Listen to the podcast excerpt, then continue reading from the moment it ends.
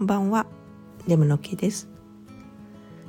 占いとか広く浅く興味あるのですがその中でも気になるのは数秘術ですね。探求していくとだいぶ奥が深そうですがいかんせん飽き性ですのでライフパスナンバーというものだけ算出すると私の数字は11になるようです。解説を読むとひらめき直感型であると。そうでしょうね。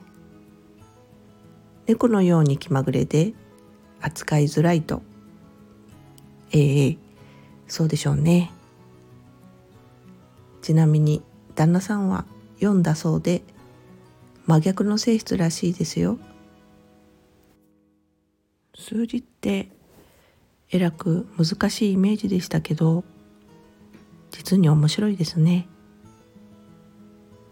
それではまた。